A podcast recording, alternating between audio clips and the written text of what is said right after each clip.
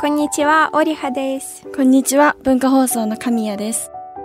今収録をしている2024年の2月は、ロシアによるウクライナ侵攻が始まってからちょうど2年を迎える月です。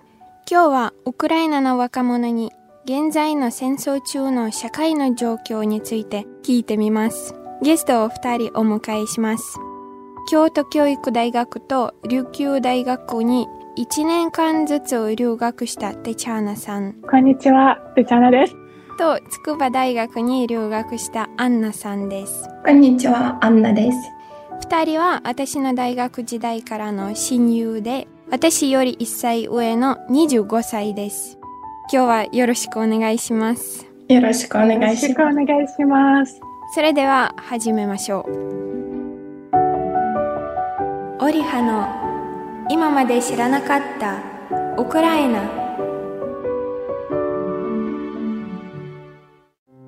実はこのロシアの戦争が始まったのは2年前ぐらいですか？違います。実は10年前の出来事は今の戦争に直接関係があると思います。ですから簡単に思い出したいです2013年の11月にウクライナで新ロシア派政権に反発した国民が革命を起こしました。マイダン革命と呼ばれていて3ヶ月間続いていました。2014年2月20日、キーウ中心の広場ではデモのため集まった人々のうち48人がスナイパーによって殺害されました。この数日間で約100人が死亡して1300人以上が負傷しました。実はスナイパーの中にはロシアの特殊部隊の兵士がいました。同時に2月20日からロシア軍がクリミア半島に侵攻して占領しました。その後、ドンバス地方に侵攻して戦争が始まりました。でも、その時、ロシアは世界に大きな影響力を持っていたため、戦争がウクライナ内戦と見えるようにたくさんフェイクニュースを出して世界を騙していました。また、ウクライナ軍が弱く、欧米の協力もあまり得られず、反撃が不十分でした。休戦が成立してクリミアと東部ドンバス地方は占領されたままとなりました。その結果としてロシアが数年にわたって軍事力を強化して2022年2月24日に改めて侵略しました。今回は全面的に。今日のゲストテチャーナさんが住んでいる町はキーウから西の方に離れています。2年前の当日はどういう様子でしたか？あの時は私の町の住民たち、もちろん大きな爆発音で目を覚めました。私の場合はちょっと面白いですけど、ぐっすり寝ていました。全然何も聞こえませんでした。うん、そして彼氏から電話をもらって、もう戦争が始まったよ。起きろ。本当に怖かったです。ちょっとありえないことでしたから、信じたくなかったです。どう振るべきか全然わからなかったです。私の家族は早く家から出て、おばあさんのところに行きました。そして私の町だったら何回ミサイルが落ちて、ターゲットは軍事基地だと思ったけど、学校とか店とかそれもターゲットになりました、うん、被害者が出てきてもうみんな避難場所に何ヶ月にいました。やっぱり全面的な攻撃となると実際にウクライナのどこにいても戦争を実感しましたねそうですね実感しましたアンナさんは当日を覚えていますか？そうですね。私は住んでいる町はちょっと安全な場所がないけど、東の町と比べたら私が住んでいる町は安全な感じがしますね。ちょっと当時何をすればいいかわからなくて、恐怖ととどもいの気持ちだけでした。だけど、ちょっと24日の昼、おばあさんが住んでいた村へ避難するを決めました。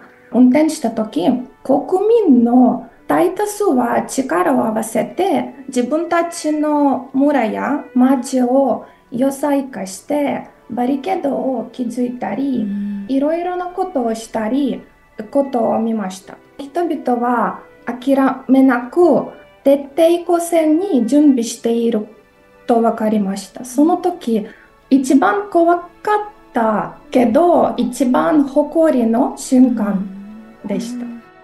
ウクライナで生まれてと、ありがとうと思いました。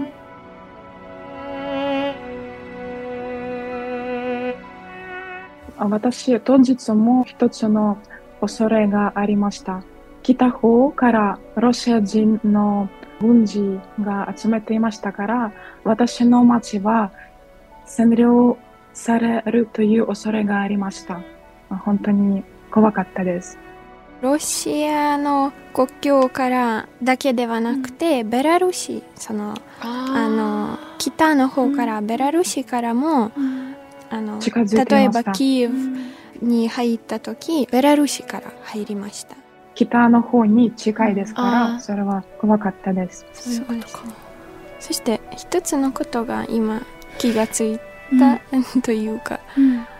攻撃の時に一番危ないところは町とかうん。特に首都。ですからみんななるべく村、そういう、えーおばあちおばあちゃんの田舎田舎に田舎の一回避はいはい難する。はい私たちもあの田舎に住んでいますから、うんキーウからの親戚が。来ましたはいはいはいあ、そうなんだ。はい。2年間ほぼ日本にいますけど去年実家に帰った時ほぼ毎日1日に234回空襲警報が鳴っていました首都キーウが攻撃される時ミサイルの一部が私のふるさとを通る奇跡で飛ぶこともあります。ある日ミサイルの一本がうちに近いところを低い軌道で飛んでいきました。速いスピードで飛んでくるので飛んでくる時の音の大きさと激しさは数秒で近づいてきました。この数秒は間もなくちょうどこっちに落ちそうという感じでした、緊張や恐怖でその後15分ぐらい足がガタガタ増えましたね、私自身より両親のことが超心配でした。この2年間もちろんストレスがたくさんかかり続けているし恐怖と不安のエピソードがいっぱいでしたねそうですね。多分それぞれのウクライナ人はそのような話を、うん、ありますね。うんじゃあ今全体的にどんな状況ですか？え戦時下で社会の生活はどう進んでいますか？そうですね。学校に行ったり、仕事をしたりしています。うんだから、あ日常的な生活は前のようにではないですけど、なんとなく進んでいます。恐怖とともに住んでいますね。うん例えば、空襲警報があなって、みんなはあまり気にせず、自分のことに集中したり、うん そういうことがあります。はい、もちろん、あの、子供がいる家族はいつも避難場所に行きますけど、大人だったら、あ仕事を続けなければならないので、あまり、あそう、サイレンに気にしないです。窓を閉めて、もう結構何回もなってるから当たり、ね。慣れてきて当たり前みたいになっちゃ一日に何回もう。ずっとうんその恐れがあるですけど地下室にずっと座るのもなんか大変ですね。うんですからまあ悪い言い方だけどくじみたいです。なんか落ちるかどうか。ロトリー。ああ、落ちるかどうか。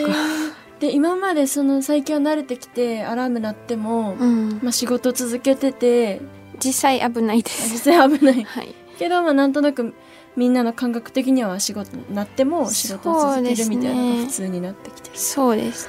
実際まだ被害は慣れてるところもあるけど被害は絶対続いてうるっていう。ん。そうです。はい。え一つすごい細かい質問なんですけど警報って街にこうサイレンみたいに鳴り響くのはい。やつっはい、それともなんかススマホとかでもねスマホもありますし街にもはいはい。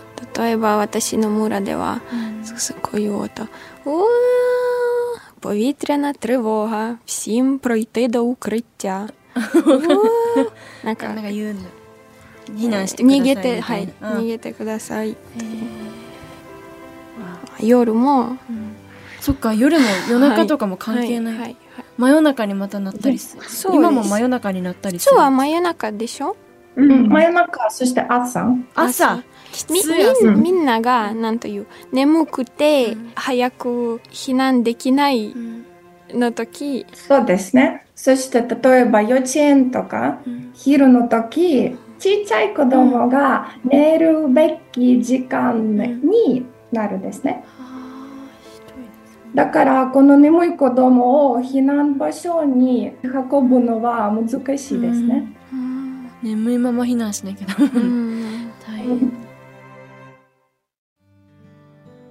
2年間はかなり長い期間で残念ながら戦争の損害はすでに非常ですね。こういう辛い時期が続いているからこそ社会にも変化があるはずでしょ戦争による被害以外の部分でウクライナは変化しましたか？そうですね。ちょっと戦争のせいで家族と好きな人を失った人が数えないぐらいですが、でも同時に好きな人が出たり、子供を産んだり、家族を億倍に大切にし始めた人が多くなる傾向が明らかですね。えー、というか、いつでも死ぬ可能性が高いですから、ちょっと今、うん家族、そして親しい人を大切にしなきゃと思う人が多いですね。そうですねうん確かにうん。おかしく聞こえるかもしれないけど、戦争をきっかけに、ちょっとウクライナの文化の不幸が起こったと思います。うんちょっとこの2年間にウクライナの監督とか、そして芸術家とか、えー舞台ちょっと世界舞台でうんウクライナの独特な文化を紹介して高い評価を受けましたね。言いたいだけどウクライナのアイデンティティその伝統的な文化ですね。前より大切にして好む傾向が現れましたね、うん。私も親から伝承してもらったウクライナの文化をちゃんと守りたいし次の世代に伝えたいですよ、そうですね。そういう気持ちがあります。それから例えば戦争の前ロシア語で話した人が多かったですがでも今、えーロシア語で話した人はウクライナ語に切り替えていますね。これは一番嬉しい変化。そうですねそうですね。うんまた最近、えー話題になっているのは汚職の問題ですね。ウクライナに汚職の問題が強く根付いていましたが、戦時の時、この問題がなくなると思いました。でも間違えましたね。政治の汚職問題ってこと？うん、そうですね。政治家とか、うんそして勢力の人の中でお金を盗む人もうん去年12月、えーちょっとある家族が軍事費から、60億万円を盗むと知られてみんなは怒りましたすごく怒りましたありえないことです。うんでも、それはもちろんこの場合出てきますけど、ほとんどのウクライナ人はお金を寄付したり、被害者の家族に支援を送ったりすることが多いです。それはみんなのウクライナ人は本当に頑張っています。一般的な人はそうですけど、例外もありますね。残念ながら。ね、例外があります。はい、でもその汚職問題はずっと前からありますけど、ま、前はウクライナの社会はちょっと、まあ、仕方ないなという気持ちでしたけど今のウクライナの社会はせめて SNS ではこういうような不正事件に十分注意して絶対許されない汚職犯罪に関係のある方は責任を負わなければならないという反応が広がっているそうです。